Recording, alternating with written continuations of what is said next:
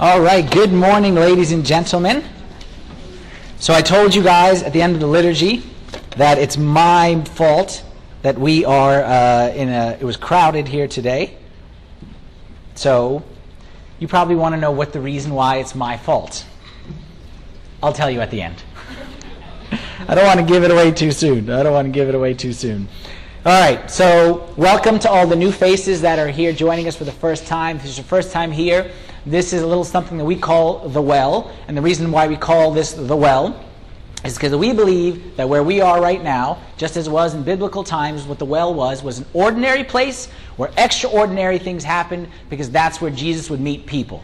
Our church started on the Sunday of the Samaritan woman, which is the story where Jesus went to an ordinary place, a well, and he met an ordinary woman at an ordinary place, but her life was never the same again. Her life was transformed, and that's what we believe our church is, and that's what we are called to be. And the process by which that transformation takes place, or kind of the markers along the way, is represented by our 10 core values as a church. And that's what we've been looking at for the past several weeks, is what our core values as a church are and what we believe and who we believe we are called to be. I said it before and I'll say it again. We don't believe that God has called us to be an ordinary church, but to be an extraordinary church doing extraordinary things. So therefore, we have to raise an extraordinary bar for ourselves a little bit higher the norm. Our our core values represented by this mountain, and I'm not going to make you write them down today, all right? But let's go a little verbal, okay? Because I know we got a lot of new faces, so I'll give you guys the benefit of that. Let's go verbal recap over our 10 core values. Our first core value at St. Tim's is limitless acceptance. This is, everyone has to know this one because we've now mentioned it so many weeks in a row. Is that we believe that we accept every, we are the body of Christ. So when we see somebody in front of us, we accept them the way Christ would, limitlessly, regardless of what they look like or what they sound like or anything like that. Limitless acceptance is the foundation of the church. Second core value at St. Tim's is second core value at St. Tim's is authentic community which is that we reject superficiality in our relationship with God, and the same way we reject superficiality in our relationship with one another. We don't want to just have a superficial relationship between us and our Father or between us and our brothers and sisters, and we believe in that very strongly. Third core value here at St. Tim's is transformational communal worship, which is that we are not just a country club or we're not just a group of people that get together because we got nothing better to do on Sunday mornings. We gather around the real presence of God in our midst, okay? We gather around the real presence of God in our midst every time we meet. And that presence of God is what unites us and transforms us, okay? For a couple parents who walked in, okay, just in case you, you're wondering, there's a room right to the left it's called the Renoir Room. That's available. If anyone wants to hang out there, you're most certainly welcome. Okay? Fourth core value here at St. Timothy's and St. Athanasius Church is passionate pursuit of God. The voices are getting weaker as we're going up the mountain, okay? See, we lose people on the way up the mountain. That's what happens, is as you climb, we lose people. Passionate pursuit of God, which is we don't just worship God on Sundays, we worship God everywhere we go and everything that we do. We seek to worship God passionately when we read the Bible, when we pray, at work, at home, whatever we do, we do for the glory of God. We don't want to be Sunday Christians. We don't want to be Easter and Christmas Christians. We want to be people who passionately pursue God in everything that we do. And hopefully, that passionate pursuit of God will take us to the peak of the mountain, which is very good. We gained a little strength there. All right. Christ like integrity, which is that we seek to live lives where what we say matches what we do. And we don't just say all the things in the Bible and say verses in the Bible, but we really live in those verses to the best of our ability in the same way that Christ did. Once we reach the pinnacle of the mountain, now we go back down the mountain and we start to bear fruit from the climb. And the first fruit, our sixth core value is faith filled vision which is that we believe in a big God and we rely on that big God to do extraordinary things, and we are more surprised when God does not do miracles for us than when He does. I'll share about this faith filled vision at the end a little bit, a little something personal. Seventh core value. Now that we are filled with faith and we believe our God is a big God and He can do anything and nothing can stop our God, that's going to lead us to live what kind of lives? Irrational generosity because we're going to give even when it doesn't make sense to give. We're going to give of our time, we're going to give of our money, we're going to give of our resources. And the people at work are going to say, Why are you doing that? That doesn't make any sense. And we're going to say, Well, in our world, it does make sense because in our world, it truly is more blessed to give than to receive. And we believe that. And we're not just saying it's more blessed to give than receive, but we really believe it, and we show up by the way we give our time and our money.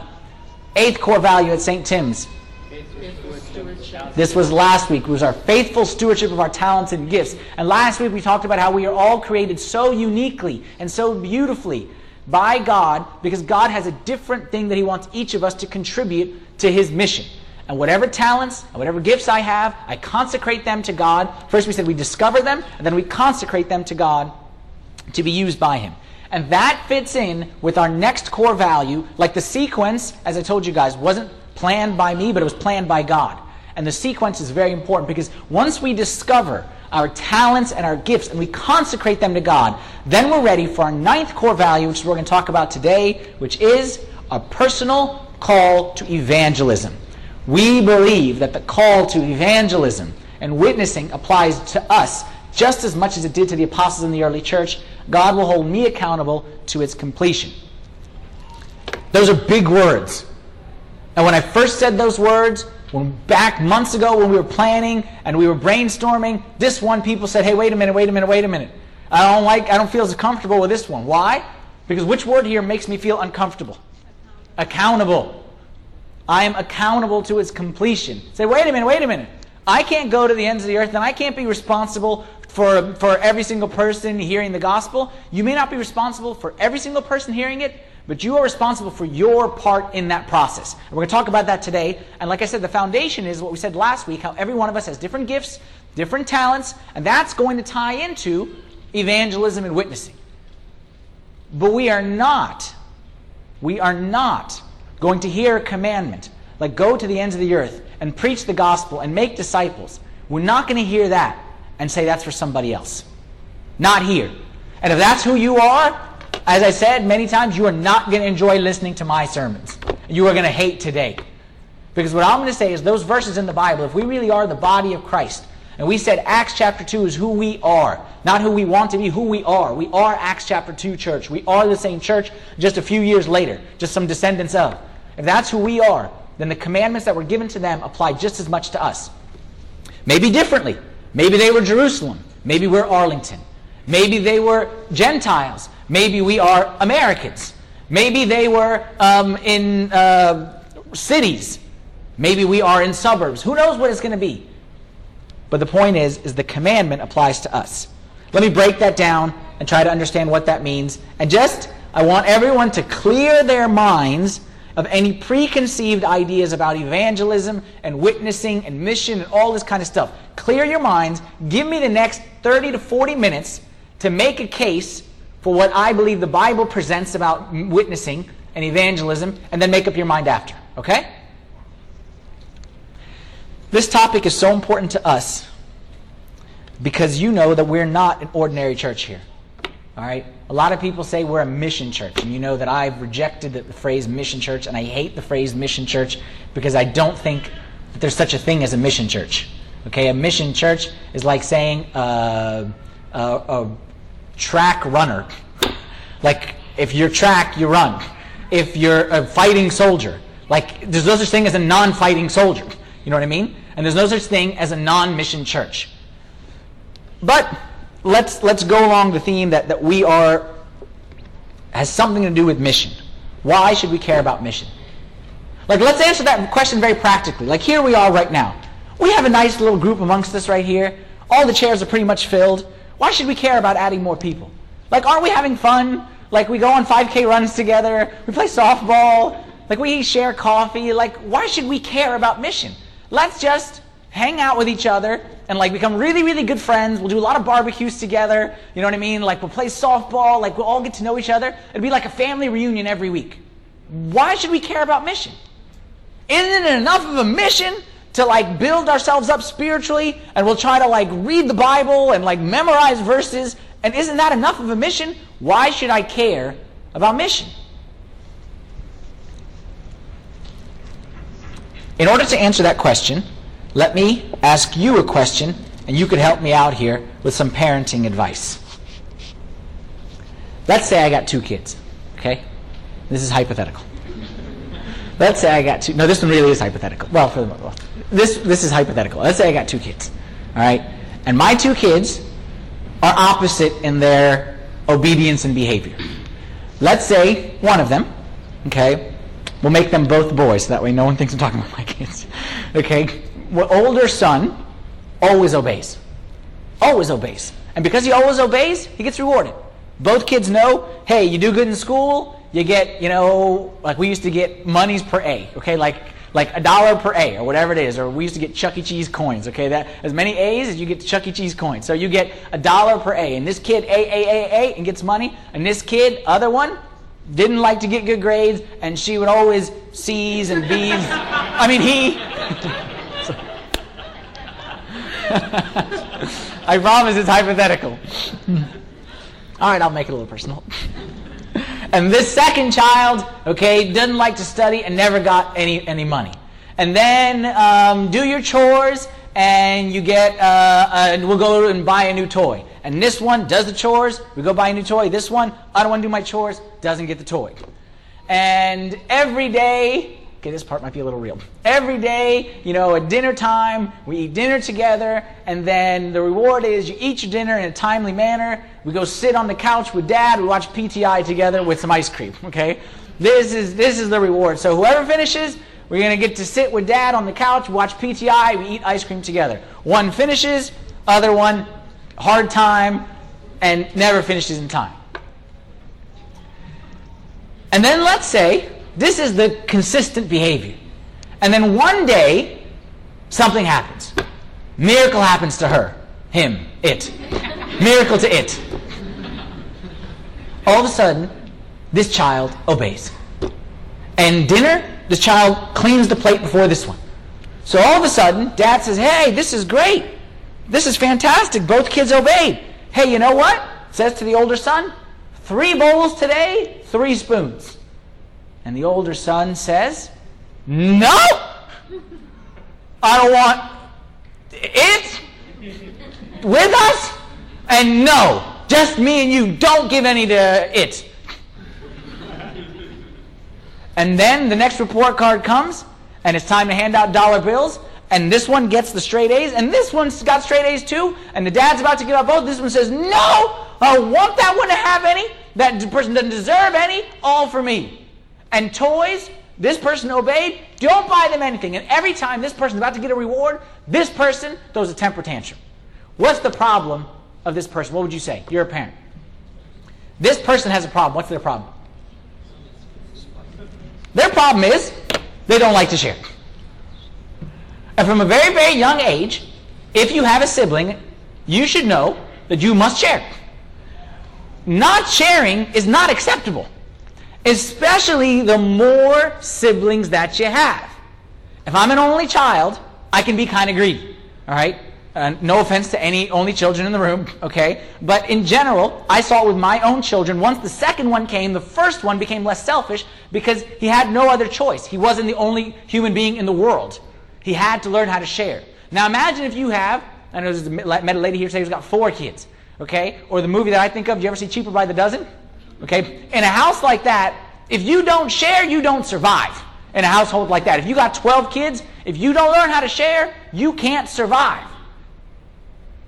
Sharing is an important principle for all of us to learn. Agree?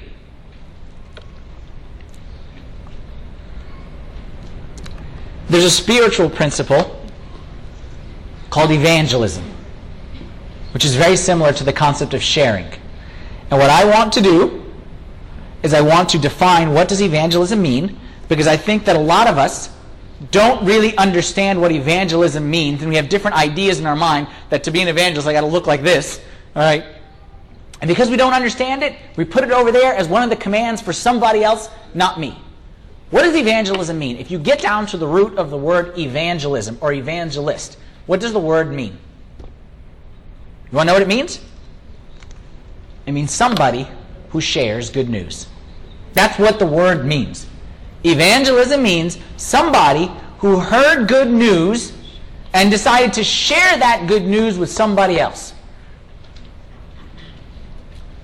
Evangelism doesn't mean going door to door and being a salesman and selling light bulbs or knives or Jesus.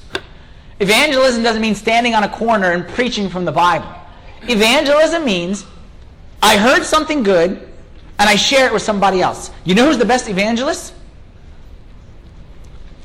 the moms, the wives, when they go to the store and they find out something's on sale, this store has sale on meat, they become evangelists all over the place. Hey, Giant has half off of the whatevers. Okay? That's evangelism. Evangelism just means I hear something that's nice and I share it with others. Who is an evangelist in the Bible? Like when you think, again, evangelism, we have these different ideas, but let's see when God says evangelism. What's the picture of evangelism in the Bible? Like, what's the picture of an evangelist in the Bible? Who's an evangelist in the Bible? So you start off with the four gospel writers. Those are called the evangelists Matthew, Mark, Luke, and John. None of them seem like annoying salesman kind of people. You know who was an evangelist even before they were? You know the first evangelist was? John the Baptist? Before John the Baptist. Huh? Who? Who'd you say? Uh, in the New Testament, let's say in the New Testament, like who's preaching the good news about Christ. Samaria. Who? Samaria. Samaritan woman before Samaritan woman. Before Samaritan woman. Elizabeth before Elizabeth. Who? Saint Gabriel. Not saint, but Gabriel. You know Gabriel, the, the angel, right? Because what did angel Gabriel do? Angel Gabriel in Luke chapter 2 preached the good news of Christ. It's kind of a trick question because he wasn't a person, I know, but it's Luke chapter 2. Then the angel said to them, Do not be afraid, for behold, I bring you good tidings. What's good tidings mean? I got good news for you, people. I heard something good on the street, and I wanted to share it with you. I heard good tidings of great joy which will be to all people. But it is born to you this day in the city of David a Savior, who is Christ the Lord. That's evangelism. That's evangelism. That's why Gabriel's official title in the Coptic Church, you know, or in, in, I should say in all the churches, is the announcer of the good news. Or maybe like the Catholic Church taught us the word herald. You know that word herald, hark the herald angel sing? Okay, herald, what's that mean? It's somebody who's running down the street saying, you know, good news, good news, extra, extra, something or other. That's who Gabriel is. He, just, he wasn't pushy, he wasn't a salesman, he wasn't a theologian, he wasn't a nothing. He was somebody who said, hey guys, I got news for you. Christ, the Savior, is born. It's going to be great news for so many people. You know who else was evangelism? It was Jesus himself. Luke chapter 8, verse 1. Now it came to pass afterward that he, being Jesus, went through every city and village preaching and bringing the glad tidings of the kingdom of God, and the twelve were with him. What I want you to see about evangelism is it's not annoying, it's not intrusive, it's not pushy, it's not offensive, it's not like intolerable. Maybe some evangelists today are all of those things, but evangelism is none of those things. Was Archangel Gabriel like offensive to the shepherds. They say, Why are you so offensive talking about religion to us? He's like, I'm not talking about religion. I'm telling you good news, people. What's wrong with you? I'm telling you great news. Same with Jesus. He's going around saying, I got good news for you guys. Kingdom of God is open to anybody who wants to come in. That's not offensive. It's good news. It's offensive if you bring people bad news. But why did good news become offensive all of a sudden? I don't quite get it.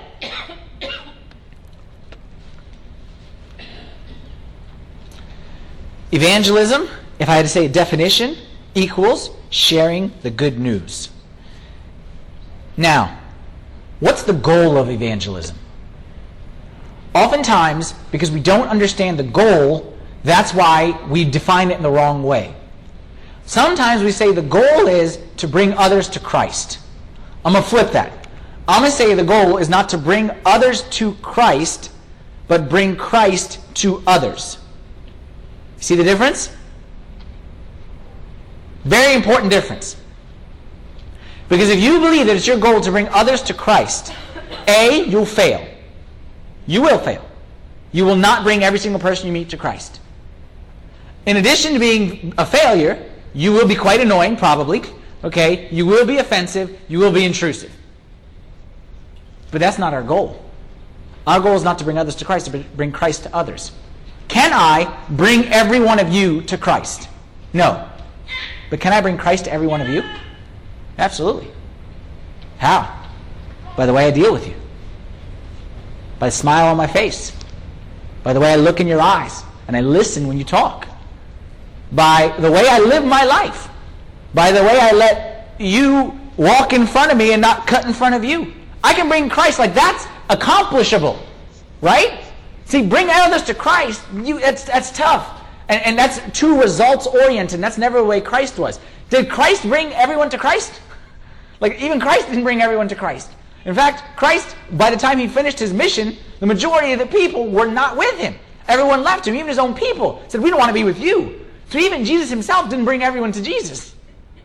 But he did bring Jesus to everyone he met. And that's our mission. To me, there's a big difference. This is the verse that we read today in the gospel I spoke about. After these things, Luke 10.1, after these things, the Lord appointed 70 others also, and sent them two by two before his face into every city and place where he himself was about to go. I want you to take that verse, and I want you to go into work tomorrow, and I want you to know that you are going before the face of the Lord.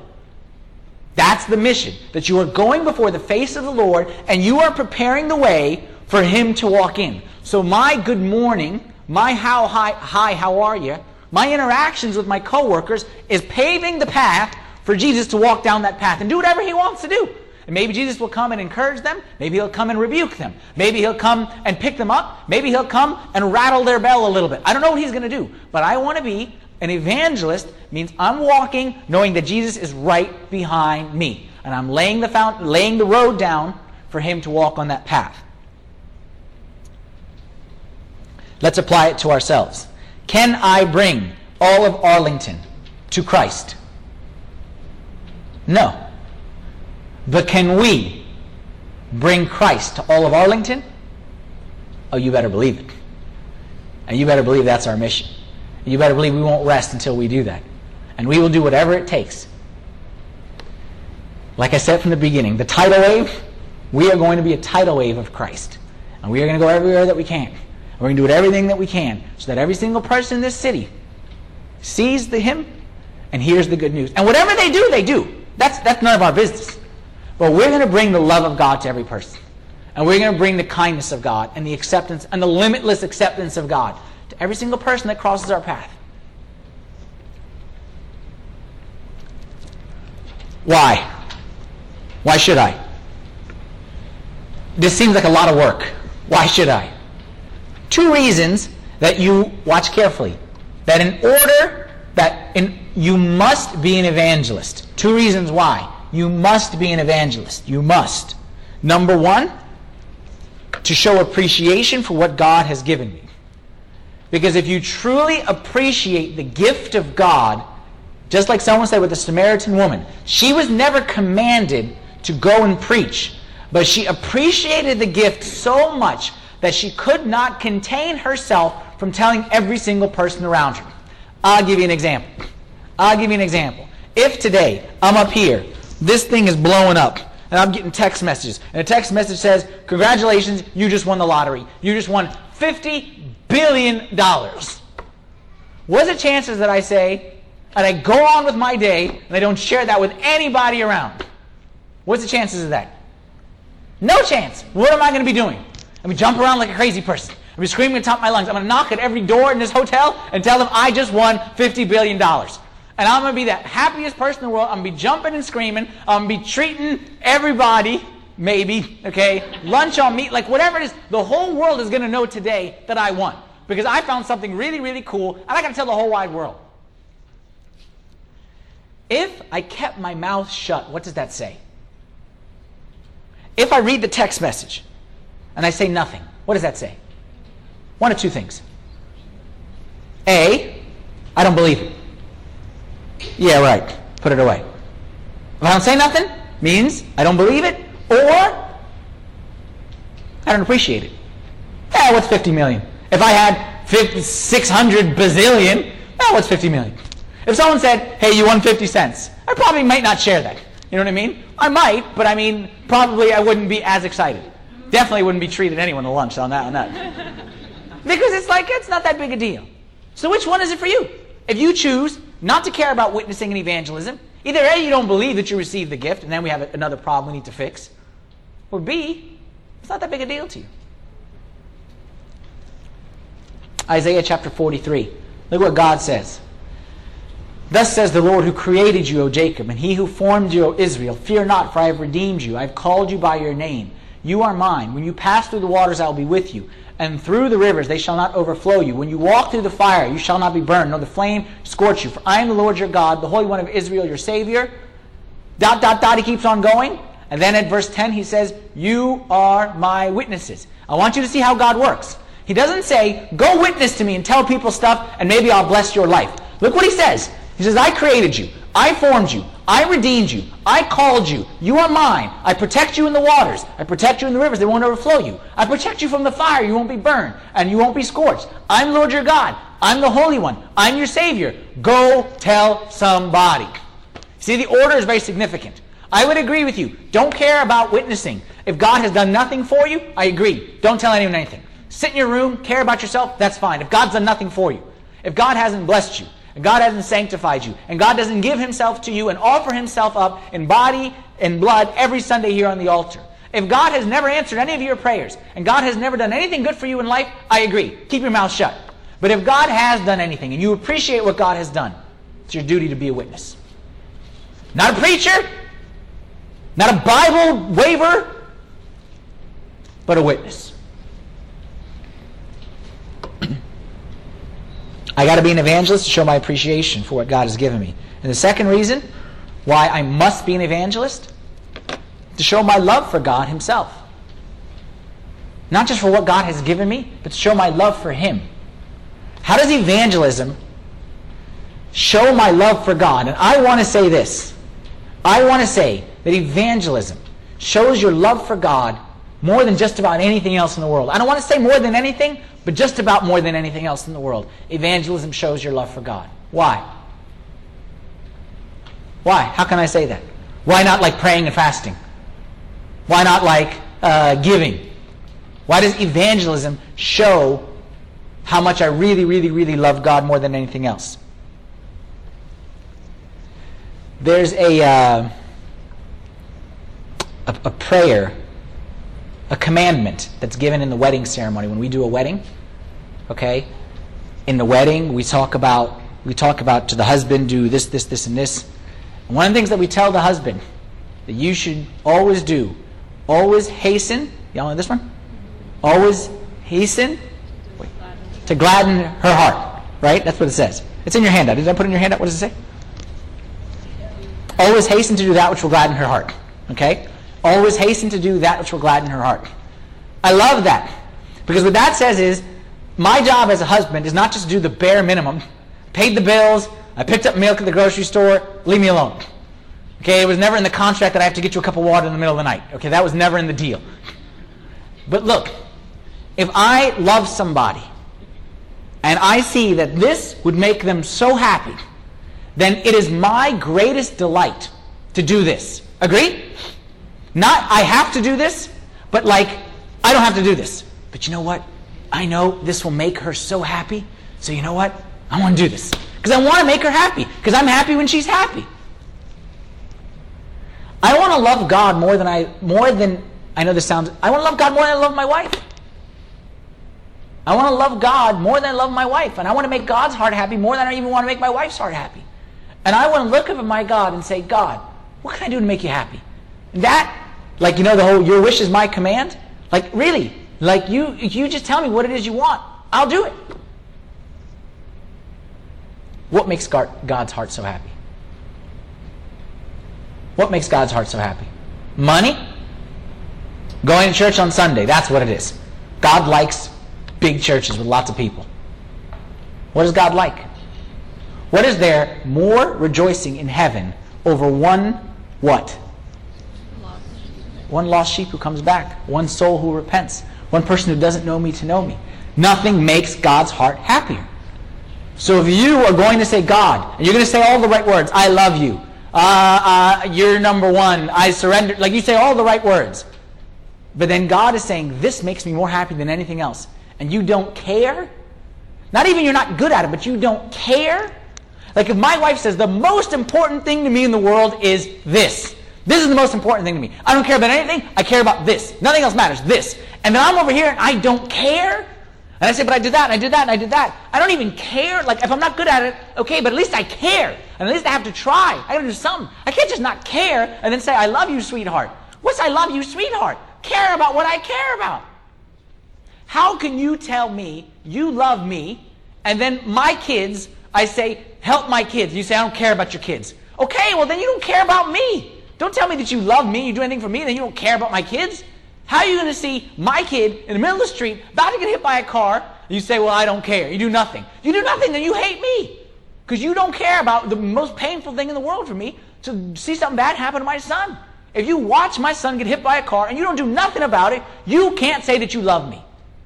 You can't say that you care. And nothing makes God's heart break more than when his children are far away from him. They don't know him, especially when they haven't even heard about him, or they're confused, or, or they're sad, or they're discouraged. We sit in here, we do nothing, we don't even care. if we understood how God looks at people, especially people that are away from Him, sinners, lost people, it would change our view of evangelism. It doesn't become an option. Let's go a little history 101 here. Let's go a little story of God and man 101, just to break it down, just so you understand, just so we're all on the same page. In the beginning, God created man. There's man, there's God. Everyone's happy. Everyone's happy because man and God are living together freely. There's full communion with one another. This is how it was made to be. Is that I walk freely in the garden, we hang out together, you obey me, we have fellowship, we have intimacy, life is good. And then, sneaky little guy snuck in the garden and into her ear, and then she into his ear. Next thing you know, apple in the stomach, sin in the world, whoop, and the situation became very bad because a wall got put between God and man. And God said, This is the saddest day of my life. You know why? Because my son and my daughter, who I love, you guys have to leave. I don't want you to leave. I want you to stay. You chose to leave. You have to leave. You're now outside those doors. Sorry. And we got to put two angels, cherubim at the door, guard it. Not make sure they don't get back in. I want them to be in. I created them to be in. But they had to leave. Doors closed. Here I am, I'm God. I say, you know what? That experiment with the humans didn't work out so well. Back to the drawing board. What should I do next? Maybe I'll create me some like robots. Maybe I'll create some like super animals. Maybe we'll hang out with them. And God said, you know what? I really like those humans. They were, they were pretty cool. I like them. Let's give them another chance. And the angel said, no, no, no, God. Those guys, they don't know what they're doing, man. They had it made, they blew it. Don't give them another chance. God said, one more chance, one more chance, one more chance. This is like, this is the limitless acceptance of God. This is the mother side of God that I spoke about several weeks ago. It's like, okay, one more chance, one more chance, one more chance. Okay, send them uh, the law. Tell them, send them law. Okay, Moses, the prophets, they'll, they'll figure it out. They didn't figure it out. Okay, okay, one more chance, one more chance. Send them Joshua. Send them some judges. Send them, send them uh, uh, David. Oh, David. No, when we send David, David will solve the problem with them. No, no, David didn't solve the problem. Send them Elijah. Send them some prophets, Jeremiah, some of those guys. Send them three or four of them. None of them worked. Okay, God, this is the angel saying, Okay, God, the experiment's over. These guys have failed and failed and failed and failed. Let's move on. Let's build the robots. God said, you know what? One more chance. One more chance. How about this? How about I come? What do you mean you, God, come? Well, come. You want a job done right, You got to do it yourself. So God did the unthinkable. Creator of the universe came down, was born as a tiny little baby in a tiny little manger. And all the angels, when he went down there, took a collective mm, God is down there like a little baby. Like God is down there like a little baby. Remember a few weeks ago we talked about the bigness of God? For those of you here a couple weeks ago, about the galaxies and the galaxies and the bigness of God. All of that bigness of God, which we don't know nothing about, was tiny little baby in his tiny little stinky little manger with some funny little cows and pigs and all that kind of stuff. And people just walking right by him like as if it's nobody right there. And they're just walking right by him, and that's God. That's like the Almighty God. And people had no idea. And some guy kicked sand in his face, and the angels wanted to be like, don't go near him. This is God. Came down, took form. Everyone held their breath. What's going to happen? He lived on this earth for 33 years. And I always say, dying on the cross I'm not saying it was easy, of course, it was very difficult, but I think the most difficult was the first 33 or 30 years, especially, when he lived as a nobody, as a poor son of a carpenter, which is a nobody, as a peasant, as a whatever, and people would look at him in line in the supermarket and be like, back up, buddy.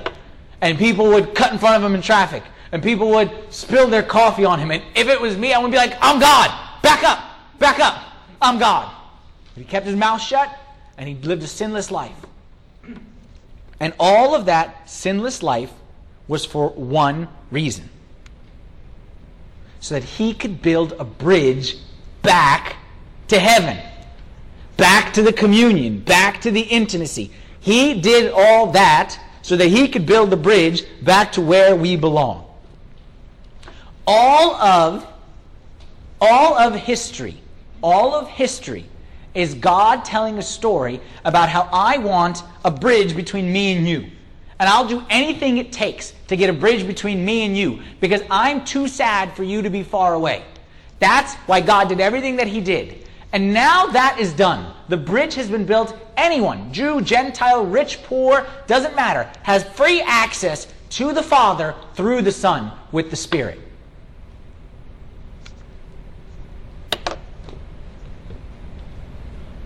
Who's going to share that? A lot of people don't know that. A lot of people don't know that. A lot of people don't know what it is, how to get it, how it's supposed to look like, why I need it. A lot of people don't know that information. Who's going to share it?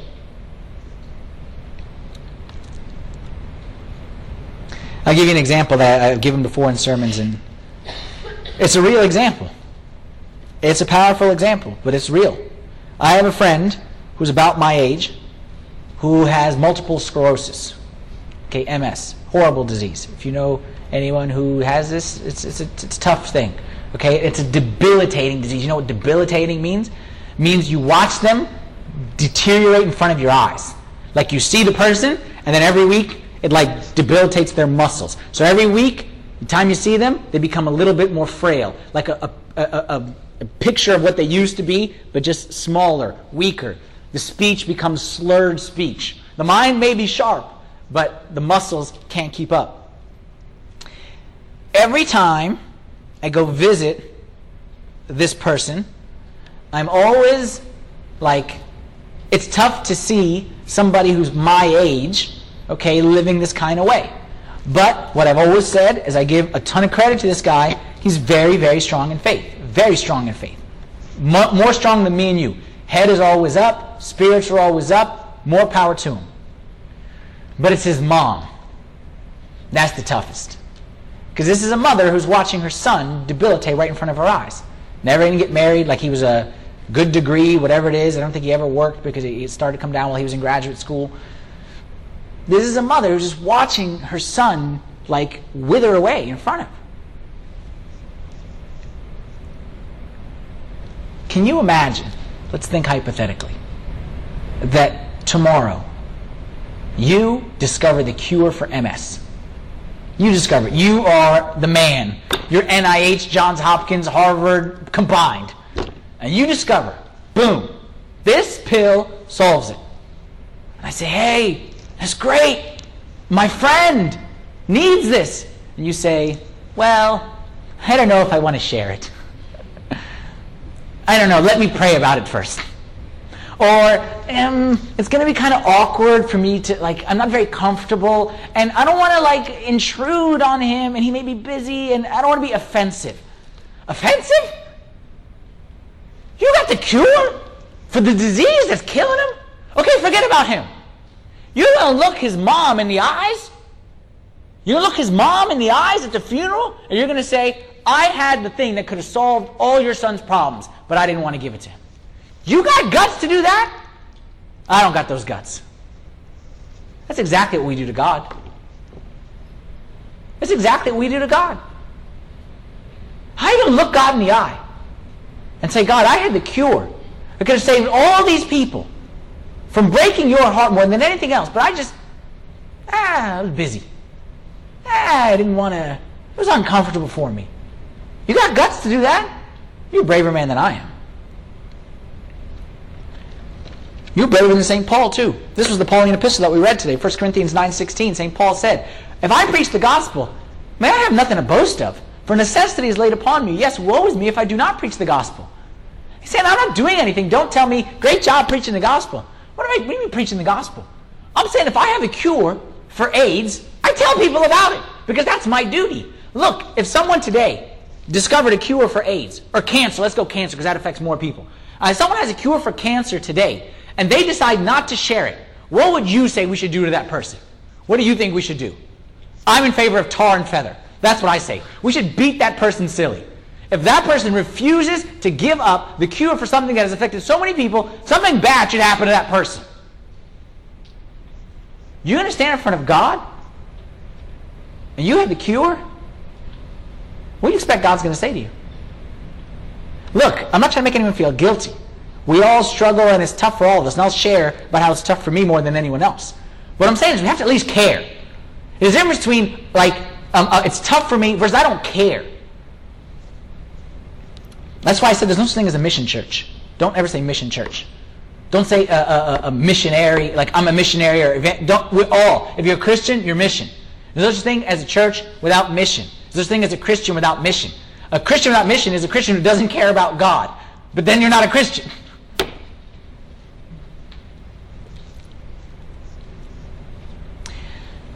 I hope more than anything else that you care. Because there are two parts of the evangelism process. There's the desire and then the how-to. We, because we don't understand the how-to, we say, okay, then we won't do it. But really what we're doing is we're using the how-to as an excuse because we don't have the desire. We say, well, we don't know the how-to, so therefore we stay away from it. Look, forget about the how-to. I'll talk about the how-to in one minute. The how-to is 5% of evangelism. The desire is 95%. Believe me.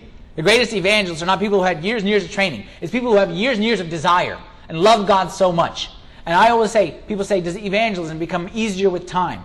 I don't believe that it does. But I believe what does come easier with time, or what gets more with time, is my desire to please God becomes greater with time. It's not that it becomes easier for me to talk to somebody that I don't know. That's always difficult. But my love for God and my desire to please Him grows with time.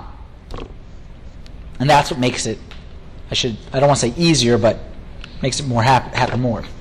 The how to, simple. Acts 1 8. Don't complicate evangelism, please. Don't think it is something very, very, we, we complicate it because we don't want to do it. We want to make it something big so that way we have an excuse not to do it. Evangelism is simple. Acts 1 8. You shall receive power when the Holy Spirit has come upon you. So it starts off with, I'm going to give you all the resources that you need. So don't, don't tell me I'm weak or I'm stupid or nothing like that. I give you power. And then you shall just be witnesses to me in Jerusalem, Judea, Samaria, and all the ends of the earth. Says it very, very simple. Just be a witness. Tell me if there's any lawyers here, judges here. To be a judge, very high. To be a lawyer, very high. To be a witness, what criteria is needed? What do you need to be a witness? Lawyers. Okay, other than citizenship. I was going, okay, so citizenship is one. I was going to say, you don't need nothing. You need to be alive. Okay? If you're alive, you got eyes that work, and you have a mouth that works, you can be a witness. Okay? And the citizenship would be valuable as well. Okay? But leave aside the citizenship.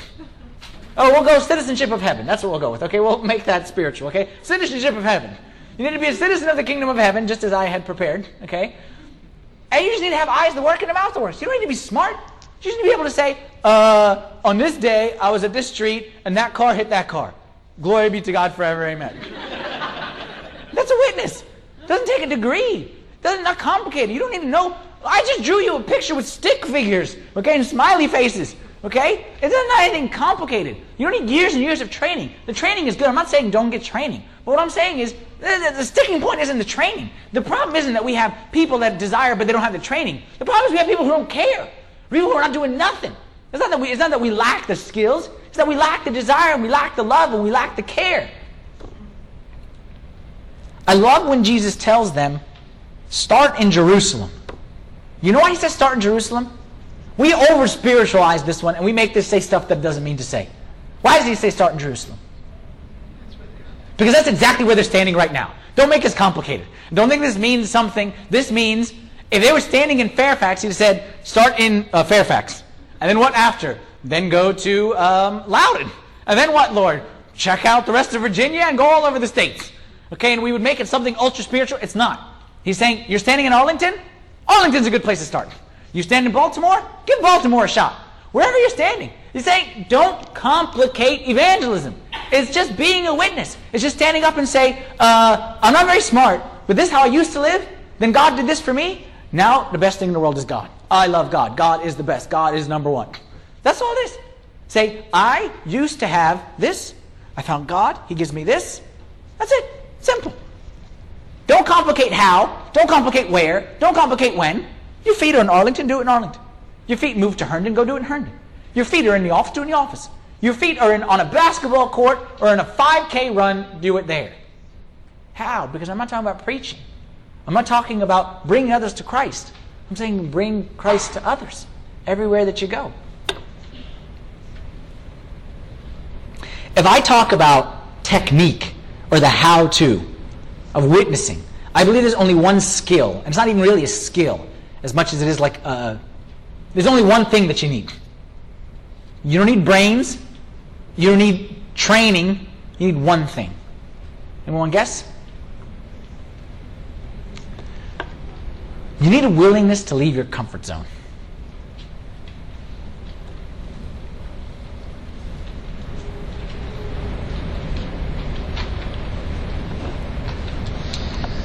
This is the hardest part. Like, let's be honest. Sometimes we have the desire, we know what to say, but the hardest part is stepping outside of my comfort zone. True story. Just happened to me yesterday. As I mentioned before, I was in South Carolina. I went on Friday. I went Friday, like late afternoon, early evening. Spent the night there. Woke up early in the morning and took a flight right back. Quick turnaround. I was there for very few hours. And the time that I was there, I stayed up till like 1 o'clock in the morning. Okay, and I had to get up the next morning at 7. 1 o'clock in the morning, you guys know me. In my terms, 1 o'clock in the morning is very, very late. Okay? I don't stay up to 1 o'clock in the morning. I don't know what 1 o'clock in the morning looks like. Okay? I'm in bed by 9, 10 at the latest. That's the way I am. 1 o'clock in the morning to me is excruciatingly painful. That's okay. That's all right. That's the service. That's fine. Up early the next morning. I'm getting back on a plane. Oh, and the other thing is me on a plane is not a good situation.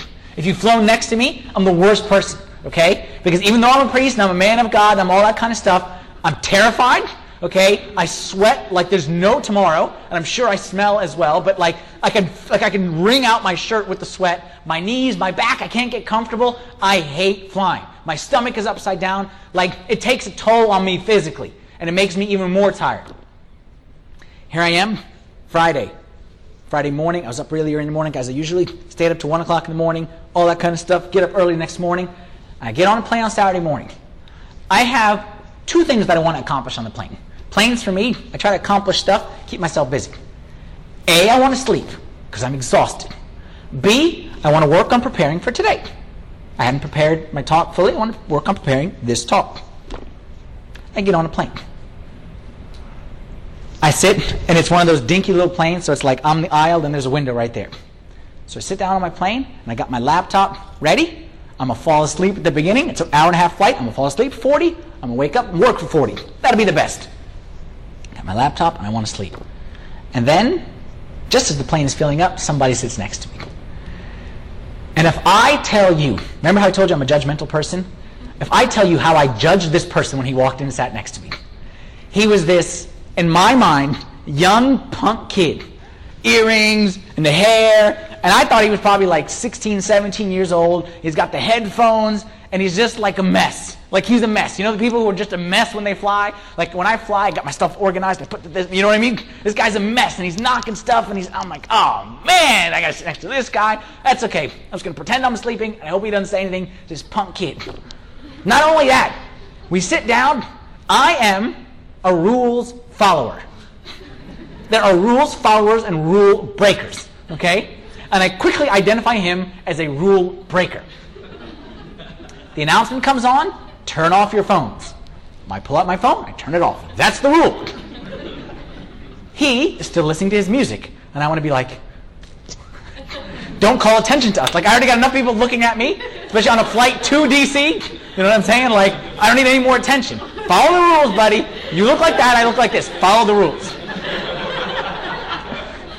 Not only does he not turn it off, the lady comes says, turn it off. He says, okay. She walks back this way, he still hadn't turned it off. And she says, I said, turn it off. And he said, I'm just going to put it on airplane mode. I'm like, everyone knows you can't say that. Like, you can't. She says, turn it off. And she's like, sorry, sir, the FAA. And he's like, what's the big deal about airplane mode? I'm like, oh, man, I'm in for it.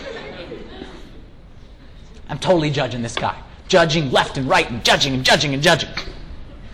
We take off. I don't know how the conversation started. I think it started with, What are you? That's usually my, my conversations go on planes. And believe me, as soon as he said, What are you? I felt this nudge in my spirit. And I wanted to tell God, God, make him shut up so I can sleep.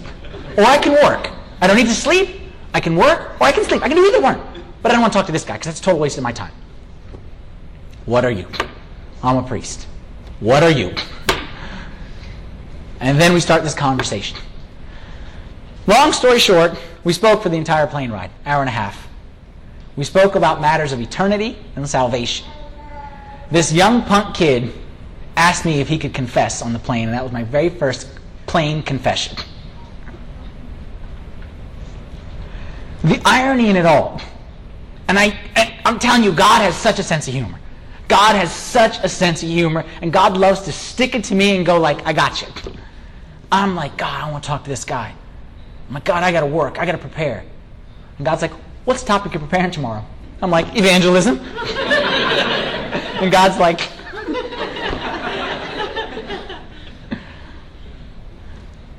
for me, speaking isn't hard. It's the pretending that I'm awake is the hard. It's the putting down my laptop that's the hard. It's the going out of my comfort zone. It's that first step. It's that, look, if I told you, you're going to sit next to a guy on a plane, and he is in dire need of the Word of God, and he needs to hear just anything from the Bible, and I tell you, he's receptive, and he is this, and he's all ears, and he's all yours. Say, okay, I can do that. I can do that.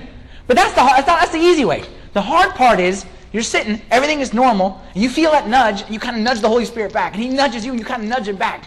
And it's that first step that, like, what's your name? You know what I mean? Like, what, where you, like, it's that first step, that willingness to leave the comfort zone. But I promise you, if you do that, He's already promised, I'll give you power. He's already said, I will give you in that very hour what you ought to speak. Don't worry about what you're going to say. I'll tell you what you ought to say. Don't worry about what, where the power is going to come from. I'll give you the power. I just need from you the willingness. The bottleneck on evangelism is never the hearer the bottleneck on evangelism is the speaker. We have this idea, just like I had, that this punk kid, the last thing he wants to talk about is God. And that couldn't have been more wrong. Even though he's not a church guy. Like, don't let me, let me, let me mislead you here.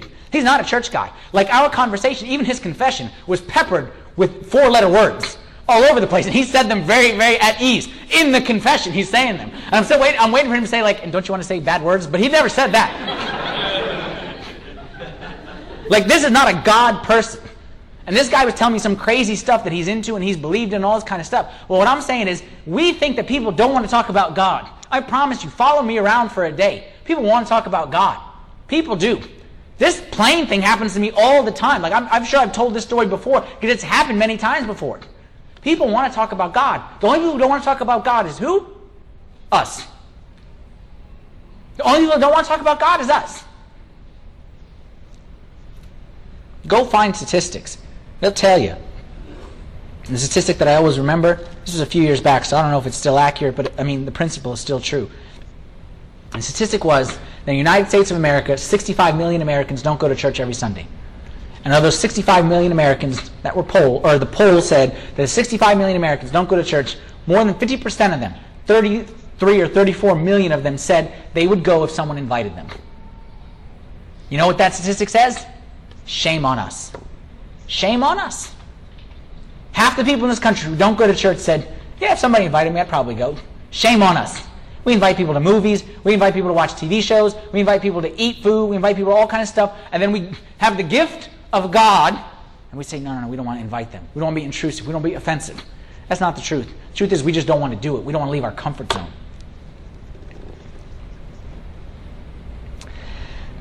At St. Timothy and St. Athanasius Church, God is challenging us to leave our comfort zone.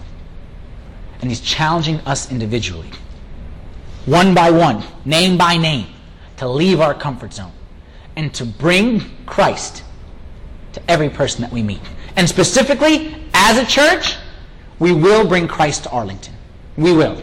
And Arlington may reject him, may reject us. But in the end, when all of us make it up there, it won't be that we didn't, we didn't try our hardest. It won't be that we didn't bring Christ.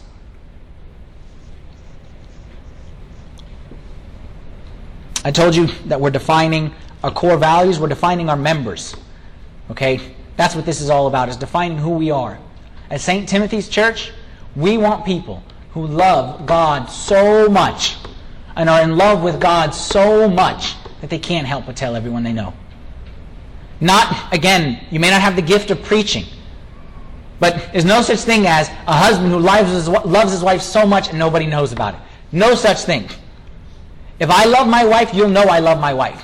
Even if I don't tell you, I don't preach it, you'll see it in my eyes. You'll see it in my interaction with her. You'll hear it in my stories that I tell. You'll know I love my wife. And no such thing as a person who loves God and loves God so much and nobody in the world knows about it except them and God. That ain't real love. That ain't real love. If I tell my wife, I love you so much, don't tell anybody that we're together. That ain't real love. That don't fly.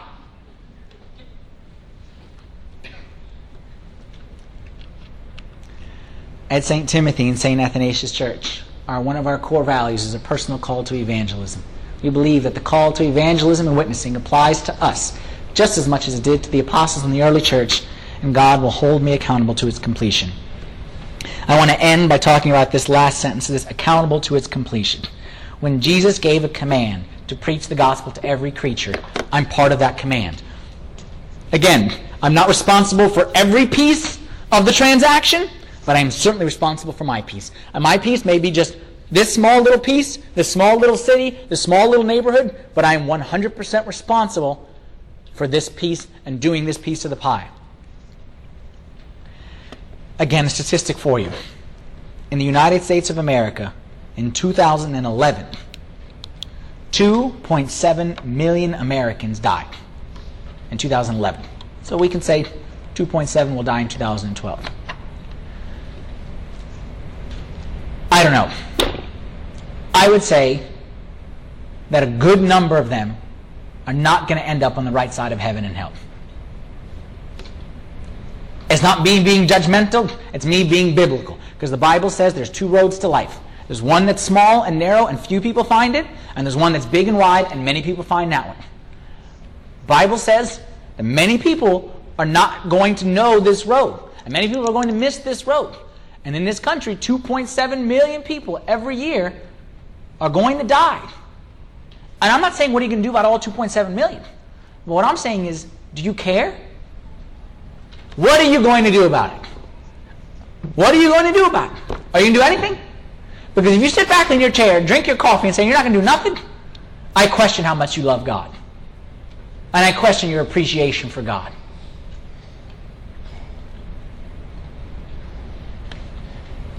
You have the guts to look me in the eye after watching my son get hit by a car and watching idly and tell me I love you? How can I be of service to you? You have the guts to come to my house and tell me that? You have the guts to stand before God on the judgment day and say those words?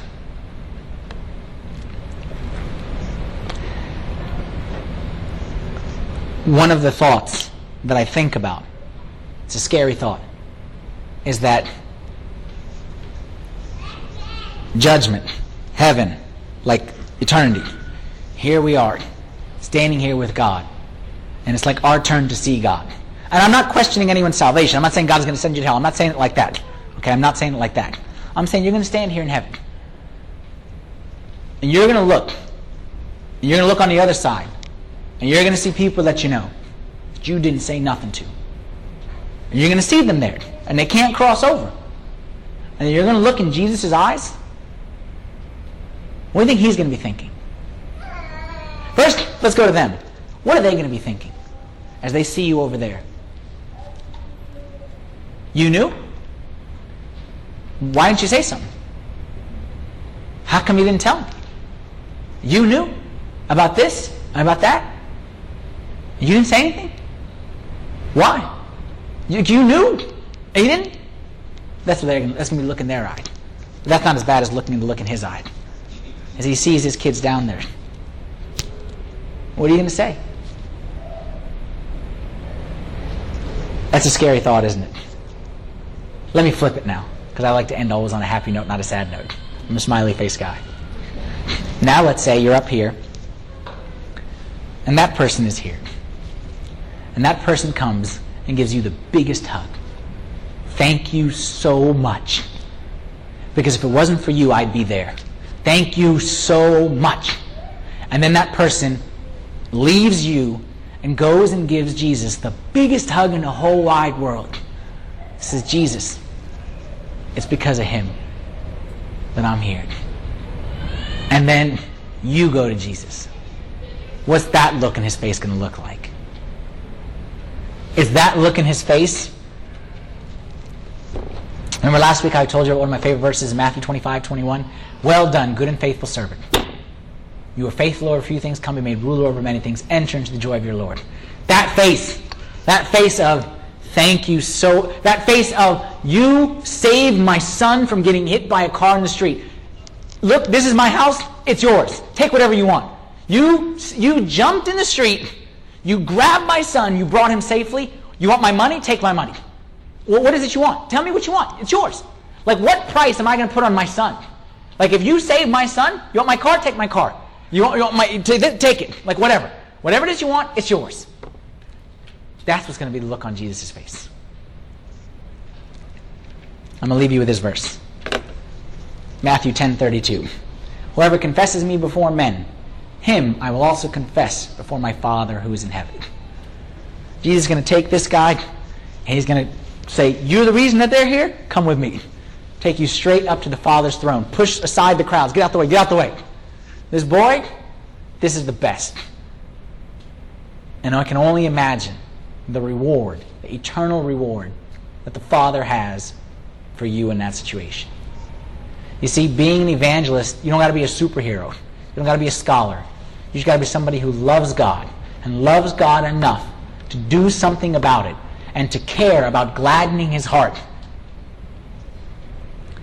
And I promise you, I promise you, the reward that God will give to those who show their love through evangelism by bringing Christ to others, eye has not seen, ear has not heard, nor has come upon the heart of man things which God has prepared for those who really love him.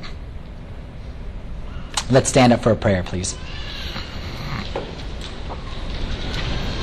In the name of the Father, and the Son, and the Holy Spirit, one God, amen. Lord, we thank you for the great gift of salvation that you have given to us, Lord, and for revealing to us so many things that so many people out there don't know. Lord, you've given us your very self. You've given us the church. You've given us this community here, Lord, where we can come together and we can worship you and we can learn about you. Lord, you've given us everything that we need to get to the kingdom.